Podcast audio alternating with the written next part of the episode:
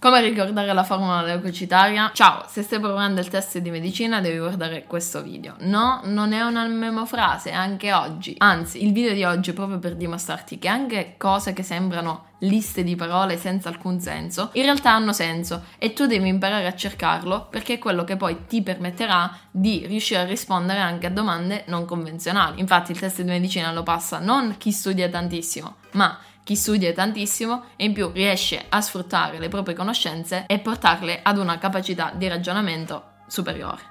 Quindi parliamo di formula leucocitaria. Che cos'è innanzitutto la formula leucocitaria? Noi sappiamo che i leucociti corrispondono ai globuli bianchi, ma che di fatto esistono diversi tipi di globuli bianchi e questi diversi tipi di globuli bianchi sono in condizioni normali in un soggetto sano ripartiti in una maniera precisa. Questa precisa maniera descrive la formula leucocitaria. I più numerosi nella formula leucocitaria sono i neutrofili, seguiti dai linfociti, dopodiché ci sono i monociti, infine eosinofili e basofili. Perché me li ricordo e soprattutto perché puoi ricordarteli anche tu senza ricorrere a memofrasi, perché la memofrasi può darti un ricordo, ma il punto è che alla base di quel ricordo non c'è nessuna comprensione di quella cosa che stai studiando e questo è tossico, perché potresti poi incorrere in domande che invece ti richiedono quella comprensione e quella capacità di ragionamento. Quindi non solo non sei in grado di farlo, ma durante lo studio sei tranquillo, tranquilla perché sai di ricordarlo a memoria male, tralasciando alcune cose, per esempio i gruppi della tavola periodica che potresti memorizzare con delle memofrasi perché è semplicemente una cosa mnemonica, quindi dei nomi di atomi da ricordare in fila nei gruppi, tutto il resto o comunque la maggior parte degli argomenti sono invece comprensibili e devi assolutamente comprenderli, altrimenti ricadi in quei due errori che citavo prima, appunto. Ora, perché i neutrofili sono i primi nella formula leucocitaria? Innanzitutto, come dicevo prima, la formula leucocitaria è questa distribuzione diversa dei globuli bianchi all'interno di un soggetto sano, quindi un soggetto sano ha sempre questa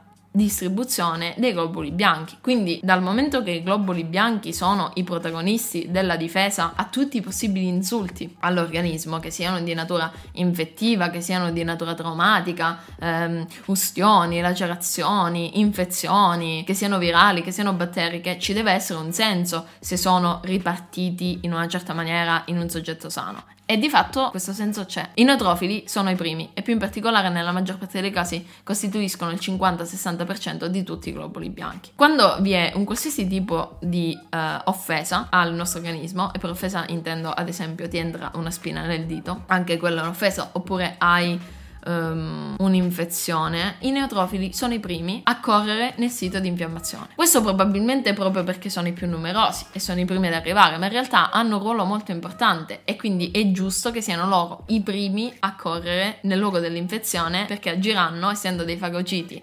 anch'essi assieme ai macrofagi. Quindi tu immagina i neutrofili, non ti serve per il test di medicina sapere come funziona l'infiammazione a questi livelli, per carità, però ecco, fai una metafora, i neutrofili sono come i carabinieri, cioè sono sempre in giro anche se non è successo niente, perché se dovesse succedere qualsiasi cosa, loro sono i primi a dover accorrere sul sito della cosa che è successa. E poi saranno loro a ehm, valutare l'entità di ciò che è successo e quindi eventualmente verranno richiamate altre forze dell'ordine più specifiche, per esempio i RIS. Infatti, secondo me, i linfociti andrebbero paragonati ai RIS. I linfociti costituiscono circa dal 20 al 30% di tutta la formula leucocitaria, però essenzialmente ecco sono al secondo posto rispetto ai neutrofili e tu puoi immaginarli appunto come i RIS, quelle forze dell'ordine che arrivano comunque sulla sede di ciò che è successo, ma ci arrivano dopo e ci arrivano assecondando particolari necessità. E poi abbiamo i monociti. I monociti sono i precursori dei macrofagi e delle cellule dendritiche, che sono cellule che sono anch'esse coinvolte nelle prime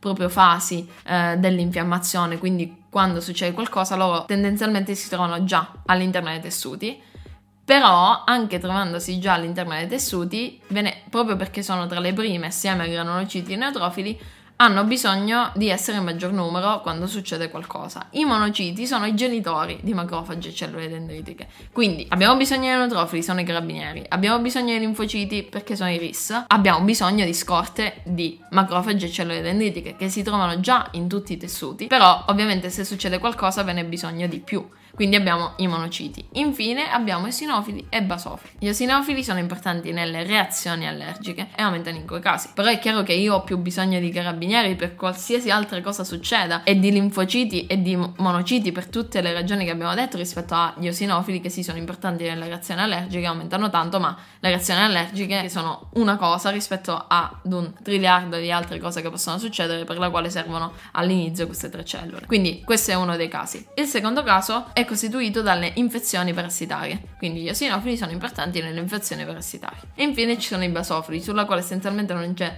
praticamente niente da dire, neanche a livelli specialistici, figurarsi a livello del test di medicina. Quindi questo è un modo molto ragionato per ricordarti la formula leucocitaria. Magari non ricorderai le percentuali, va bene, ma ricorderai la formula perché se la formula è in quel modo, quindi se in un soggetto sano quelle cellule sono così ripartite, hanno un senso, cioè c'è una ragione e questa potrebbe effettivamente servirti se domani troverai una domanda un po' particolare o una domanda che ti richiede comunque del ragionamento. Quindi anche per questo video è tutto, io spero ti sia servito e noi ci rivediamo alla prossima puntata. Non dimenticarti di mettere mi piace ed iscriverti al canale perché parliamo solo di test di medicina.